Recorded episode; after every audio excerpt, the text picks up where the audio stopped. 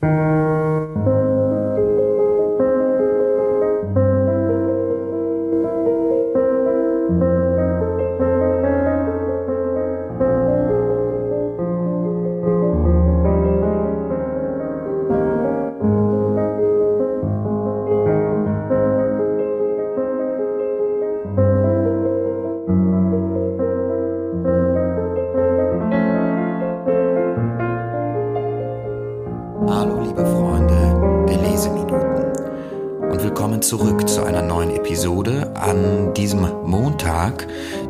uns alle ein recht besonderer Tag ist, denn es ist der 2. November und seit heute befindet sich Deutschland wieder im Lockdown. Andere Länder Europas natürlich auch. Ich bin nach wie vor in Italien und auch hier ist ziemlich äh, anständig Ruhe eingekehrt. Die Straßen sind leer. Der Premierminister hat vor zwei Tagen auch hier eine Ausgangssperre verhängt. Äh, und Tatsache ist, dass wir nun in den meisten Teilen zu Hause sitzen, von zu Hause aus arbeiten und nicht mehr auf die Straße gehen, nur noch aus triftigem Grund die Wohnung oder das Haus verlassen, um vielleicht einkaufen zu gehen oder die Kinder von der Schule abzuholen. Und in der Zeit, in der wir nicht arbeiten und vielleicht am Laptop sitzen oder über Papierkram gebeugt sitzen, ist es doch so, finde ich, dass wir uns die Zeit versuchen, meist zu vertreiben mit dem Konsum von Kunst in jeglicher Art. Und äh, damit meine ich natürlich nicht, dass wir uns irgendwelche Bilder und Leinwände online anschauen, sondern dass wir das, das Produzierte von Kulturschaffenden konsumieren. Und dazu zähle ich natürlich Bücher, die irgendwie verstaubt in den Regalen schon lange liegen und darauf gewartet haben, gelesen zu werden. Damit meine ich Hörbücher oder Podcasts, die gehört werden. Damit meine ich Filme auf Netflix, Amazon oder den Tatort oder wie auch immer in der ARD-Mediathek, die geschaut oder gebingewatcht werden. Alles, um sich diese Zeit im Lockdown zu vertreiben und nicht vor Langeweile und Einsamkeit zu versauern und in einer Depression zu versinken, sondern man, man, man konsumiert natürlich wahnsinnig viel von all diesen äh, Kulturgütern gerade. Und daher ist es auch ein Thema, das mich gerade besonders beschäftigt, weil natürlich viele Branchen durch den Lockdown und durch, durch die Kontaktbeschränkungen in Gefahr stehen, wie etwa die Branche der Gastronomie, genauso die, die Tourismusbranche, aber insbesondere die Branche der Kulturschaffenden natürlich gerade groß in Gefahr steht. Nachdem nicht nur alle Theaterhäuser jetzt endgültig schließen mussten, sondern eigentlich schon auch seit einiger Zeit, genau gesagt, zumindest in Bayern seit letzter Woche Montag, dem 26. Oktober, Münchner Konzertsäle, Theater und Kinos nur noch 50 Besucher pro Vorstellung einlassen durften. Der einfache Grund dafür war der, dass am Samstag davor erstmals der sieben Tage Inzidenzwert von 100 Neuinfizierten pro 100.000 Einwohnern überschritten wurde und der bayerische Ministerpräsident, der gute Markus Söder, der CSU, für diesen Fall neue Seuchenregelung verfügt hat. Und das bedeutet eben, wie gesagt, dass alle Bühnen, die teilweise auch bis zu 2000 reguläre Plätze haben, nur noch 50 Zuschauerinnen und Zuschauer einlassen dürfen. Nun soll erstmal gesagt sein, das mag natürlich den ein oder anderen als sinnvolle Maßnahmen erscheinen und vor allem aus dem Grund, um, sag ich mal, die immer, die, die, die Seuche, die Pandemie einzudämmen. Aber es ist klar, dass das natürlich für die kunstbegeisterten Künstler und Intendanten der Stadt, jetzt auch ganz Deutschland, äh, eine Katastrophe ist. Wieder eine Katastrophe, nachdem schon im April und Mai oder der Ausbruch der Seuche ähm, Kunst und Künstler ins Abseits gestellt habt, in, in, indem er besonders hart anging, also der Söder und auch andere Ministerpräsidenten ähm, etwa durch Schließungen oder eine ineffektive Förderung von, von Solo-Selbstständigen. Nun kann man mal sagen, also es würde kein Künstler, kein Gast und kein, kein Intendant, schon gar nicht in der derzeitigen katastrophalen Situation, diese Maßnahmen in Frage stellen, wenn ihr Wert für die Eindämmung der Seuche erwiesen wäre. Aber interessanterweise ist es so, dass weder bei den Salzburger Festspielen noch in anderen Theaterhäusern in München oder in der Schaubühne in Berlin, in der übrigens ganz aufwendig während des Lockdowns eine neue Klimaanlage aufgebaut, eingebaut wurde, ähm, nirgendwo, auch nicht in der Bayerischen Staatsoper, in den Kammerspielen, ähm, sind Hotspots, sag ich mal, von ischgischem Format äh, entstanden. Angeblich ist keine Ansteckung unter den Zuschauern bekannt. Und viele erleben die, die schütter besetzten, mit guten Klimaanlagen ausgestatteten Säle in, in Theatern und Kinos eher als Paradiese der Sicherheit, kann man sagen. Ja, und jeder Restaurantbesuch, jede S-Bahnfahrt ist dagegen äh, ungeheuer und flößt ihn großes, flößt den Menschen großes und größeres Unbehagen ein. Jetzt aber, seit heute, gibt es einen zweiten Lockdown und damit sind nicht nur die Kulturschaffenden Leidtragende, sondern insbesondere, und das möchte ich auch an dieser Stelle sagen, natürlich auch Gastronomen und Menschen, die in der Tourismusbranche arbeiten. Aber mich persönlich interessieren insbesondere die Kulturschaffenden ähm, und es ist schon interessant, dass viele Künstler in der Corona-Krise behaupten, ihr Metier sei doch systemrelevant. Das liegt nicht zuletzt an der Tatsache, dass natürlich gerade die Künstler, wie ich auch zu Anfang gerade sagte, diejenigen sind, die uns zu Hause mit ihrem Geschaffenen füttern. Also man hört mehr Musik, man lauscht eben Podcasts und Hörbüchern mehr, man macht ein Netflix-Marathon nach dem anderen und verschlingt eben auch mal endlich die Bücher, die man ewig nicht verschlungen hat. Und daher sind diese Äußerungen natürlich auch von den Künstlern mehr als verständlich. Aber ich finde es doch schon irgendwie erschreckend, dass Dennoch viele in der Kunstlandschaft die Beschränkungen der Politik nicht schärfer kritisieren und das einfach so hinnehmen.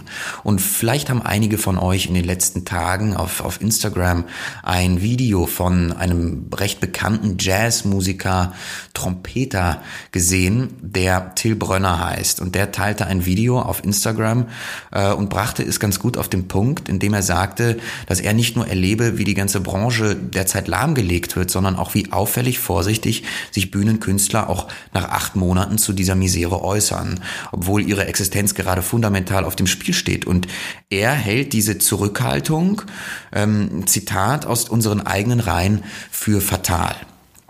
Damit fragt er also indirekt, warum wird das System nicht stärker in Frage gestellt?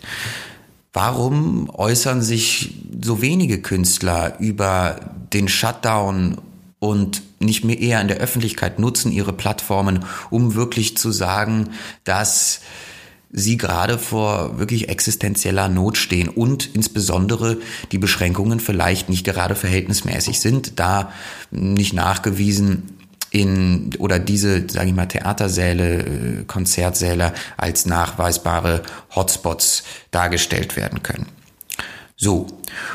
Und diese Frage, warum wird das System nicht noch stärker in Frage gestellt, die stellt auch Rainer Brembeck, ein Kolumnist und Feuilletonist der Süddeutschen Zeitung, in seinem Essay Warum Kunst systemfeindlich ist. Und der Essay könnte auch eigentlich heißen, warum Kunst systemfeindlicher sein sollte. Und es ist eigentlich ein Appell an all jene, natürlich nicht nur zu sagen, ja klar, wir, wir, wir sind so wichtig für all die Menschen, die zu Hause sitzen und geben denen doch so viel. Jetzt möchten wir auch was zurückbekommen. Wir, wir möchten von den Steuergeldern etwas abhaben.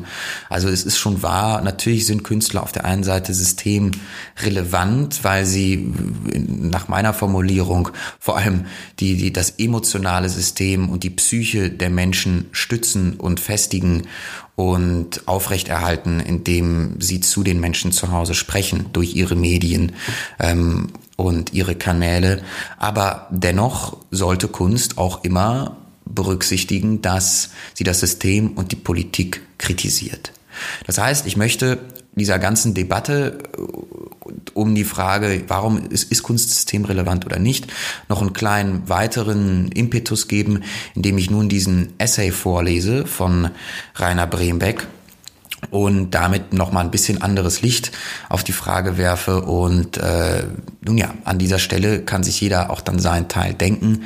Ich habe jetzt wieder eine kleine längere Einführung gemacht und hoffe, es ist interessant für euch, es ist anregend in den Gedanken und wünsche euch jetzt an dieser Stelle erstmal eine tapfere Zeit, haltet die Ohren steif, begnügt euch mit allem möglichen Kram. Also kocht fleißig, schaut fleißig Filme, lest Bücher, hört Podcasts, ähm, hört meinen Podcast und äh, lasst den Kopf nicht hängen. Es werden bessere Zeiten kommen, da bin ich sicher.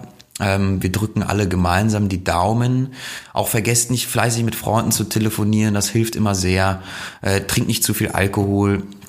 Ähm, das ist nicht unbedingt förderlich für äh, Geist, Körper, Seele. Und wünsche jetzt erstmal viel Spaß mit den folgenden Leseminuten und freue mich schon von euch zu hören in Zukunft, nächste Woche, irgendwann. Ach ja, und fast hätte ich noch vergessen, dass ich mich herzlich bedanken wollte bei einigen Leuten, die mir geschrieben haben auf Instagram äh, und nicht nur sich bedankt haben für die Lesungen. Ähm, es ist immer wirklich wieder eine Freude, in, ins Postfach zu schauen und zu sehen, dass fremde Menschen diesen Podcast hören und sich darüber freuen und irgendwie in, ja richtig einfach Gefallen an der Textauswahl finden und ähm, mir gleichzeitig auch Vorschläge geschickt haben an Texten und ich gerade dabei bin, wirklich, ich muss auswählen, weil es ein bisschen, weil es schwierig ist, äh, weil es doch einige, einige Nachrichten waren und also möchte ganz lieben Dank sagen an dieser Stelle, wirklich toll und gleichzeitig euch noch darauf aufmerksam machen auf eine letzte Sache, dass ihr in Zukunft in den Beschreibungen der einzelnen Episoden ähm, noch ein paar Zusatzinfos seht. Also ich werde Links verknüpfen, wenn es denn möglich ist, also wenn vielleicht zusätzlich noch ein Interview mit dem Autor irgendwo geführt wurde in der Zeitung oder in einem anderen Podcast. Ich werde gleichzeitig mein, mein Instagram-Profil verlinken, dass ihr ihr da über neue Updates informiert werdet. Und zu allerletzt werde ich auch einen Link verknüpfen äh, zu Amazon. Ich weiß, Schande über mein Haupt. Wenn ich könnte, würde ich gerne auch den Buchladen bei mir um die Ecke unterstützen. Und wenn es geht, versuche ich auch die Links bei Amazon zu verknüpfen, die nicht direkt oder wo nicht direkt Amazon verkauft, sondern zum Beispiel Hugendubel oder die Thalia Buchhandlung oder sogar der private Verkäufer ähm, um dementsprechend nicht diesen großen Konzern so weit zu unterstützen. Aber ich sage das deshalb, weil das die einzige Möglichkeit ist, äh, mit der ihr mich auch unterstützen könnt. Ähm, denn für jeden Klick und für jeden Kauf eines Buches über diesen Link äh, bekomme ich eine kleine Provision, die mir natürlich äh, einfach hilft, auch diesen Podcast zu finanzieren, ähm, diesen Channel monatlich zu bezahlen und äh, Amazon verdient daran nichts, sondern lediglich äh, bekommen, zahlt Amazon wirklich an mich eine Provision, ähm, dass jemand auf diese Seite gelangt ist. Also merkt es euch, wenn ihr euch vorstellen könntet, dieses Buch zu kaufen. Macht es vielleicht über meinen Link, das wäre ganz toll, das wäre eine große Hilfe. Und genau, also an dieser Stelle nochmal, ein letztes Mal. Viel Spaß mit dem folgenden Essay, warum Kunst systemfeindlich ist, von Rainer Brembeck und eine gute Woche, gute Tage in dieser einsamen und tristen Herbstzeit. Macht es euch schön und gemütlich zu Hause. Konsumiert so viel Kunst, wie es überhaupt nur geht und Kultur und ja, wacker bleiben. Ihr Lieben, macht's gut und bis nächste Woche.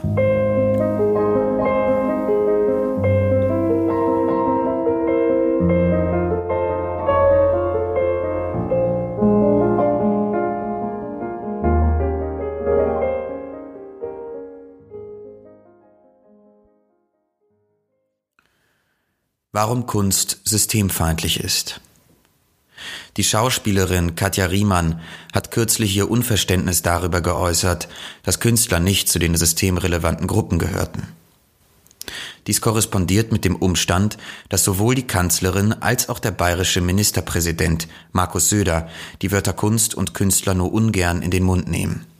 Kunst und Künstler werden von den Politikern auf keinen Fall als systemrelevant klassifiziert. Anders als Bayerns Waffengeschäfte, die auch während der Ausgangssperren offen blieben. Söder nennt die Lufthansa, die gar nicht in seine Zuständigkeit fällt, systemrelevant, nicht aber Bayerns staatliche Opernhäuser, Theater, Bibliotheken, die den Steuerzahler viel Geld kosten. Andererseits kann man natürlich fragen, ob es überhaupt gut wäre, Künstler systemrelevant zu nennen, wenn Lufthansa, Waffengeschäfte und Autoindustrie es sind. Vielleicht misstrauen die Politiker der Kunst und den Künstlern instinktiv und aus guten Gründen. Denn Kunst und Künstler sind Zwitter, die zwar mittels der sie vermittelnden Kultur dem System angehören und dieses nicht selten auch stützen, doch Kunst und Künstlern wohnt immer auch ein systemgefährdender bis systemfeindlicher Nukleus inne, der ihnen wesentlich und zentral für ihre Verfügungskraft ist.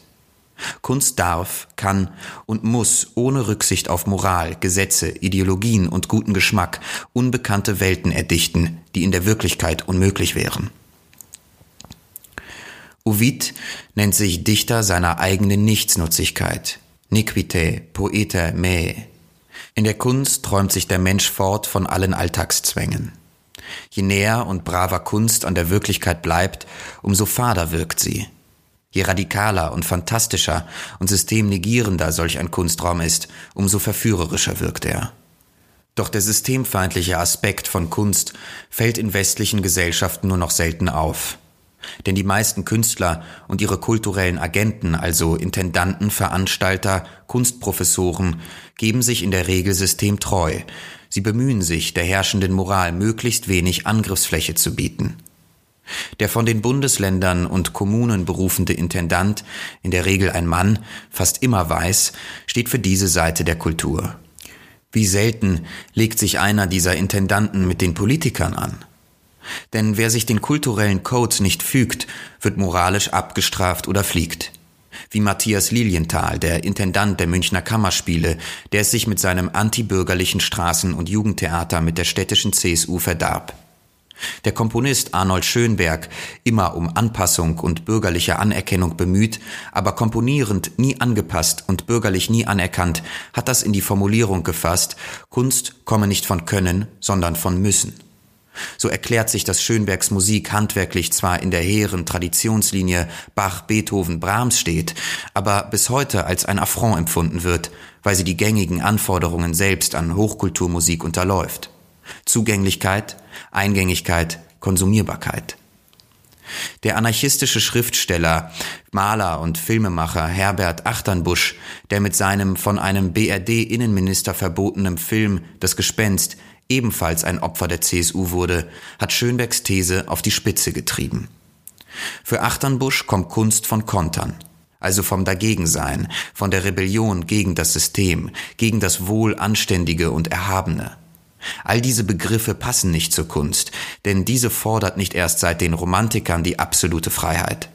Sie gehören vielmehr zur Kultur, die immer alles Erdenkliche tut, um die anarchistisch-egomane Bombenleger-Natur der Kunst einzupassen ins System der Braven und Anständigen und Systemimmanenten. Das systemnegierende Dagegensein der Kunst ist keine Erfindung der Moderne.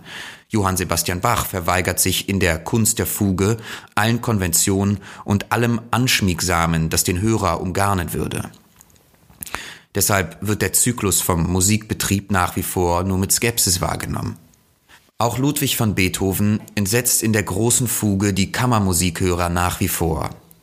Ähnlich liegt es bei den schrillen, schmerzbeladenen Harmonieexzessen in den Madrigalen Carlo Gesualdos oder den intellektuellen Hardcore-Messen des Johannes Uckegem, der im 15. Jahrhundert auf eine jeden Hörer überfordernde Avantgarde setzte. Ockegem hatte, heute unvorstellbar, damals einen Riesenerfolg. Trotz seiner verstiegenen Klangexperimente war er der Beichtvater von vier französischen Königen und stand somit im Zentrum der Macht. Was kein Zufall ist. Frankreich hatte schon damals ein Fabel für Kunst, die sich dezidiert gegen das Brave und Systemtaugliche stellt und nicht einfach nur schön und betörend und tröstend sein will. Der Poet Maudit, der ausgestoßene Dichter, ist zwar ein Begriff des 19. Jahrhunderts, doch schon der Ockegem-Zeitgenosse François Villon verkörpert in Lebensstil und Lyrik diesen Typus. Niemand liest heutzutage freiwillig französische Texte aus dem 15. Jahrhundert, die nicht von Villon wären. Villon wird gelesen, weil er noch immer frisch und lebendig klingt. Dieser Eindruck kommt nicht nur von Villons künstlerischem Können, sondern daher, dass er das System nicht respektierte, weder politisch, gesellschaftlich, religiös noch sexuell. Was ihn nicht daran hinderte, zuletzt und zumindest dichterisch eine beeindruckende Konversion zum Glauben hinzulegen. Genauso wie 600 Jahre zuvor sein ebenfalls auf Wein und zudem auf Erotik fixierter Bagdader Kollege Abu Nuwas, der wie Villon immer wieder aus religiösen Gründen im Gefängnis saß. Abu Nuwas kennt man in Deutschland vor allem als Begleiter des von Schlaflosigkeit geplagten Kalifen Harun al-Raschid aus Tausend und eine Nacht. Seine obszönen und versoffenen Gedichte, grandios wie die von Villon, sind in Deutschland nie populär geworden.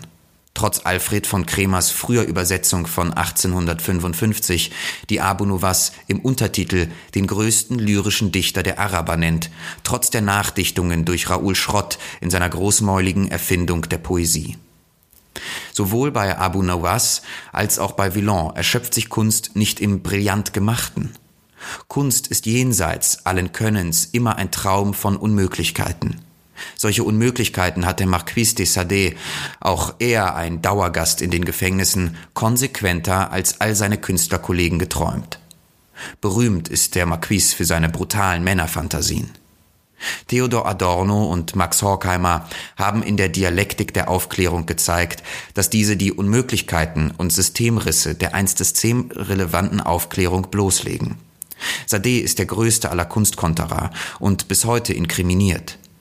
Die Unmöglichkeit, aus der Vernunft ein grundsätzliches Argument gegen den Mord vorzubringen, nicht vertuscht, sondern in alle Welt geschrien zu haben, hat den Hass entzündet, mit dem gerade die progressiven Sade und Nietzsche heute noch verfolgen, schrieben Adorno und Horkheimer 1944.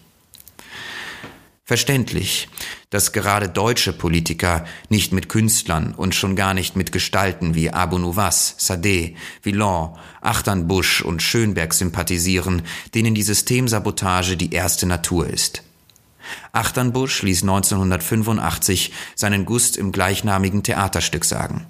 Der letzte Terrorist ist mir noch lieber als der erste von der CSU.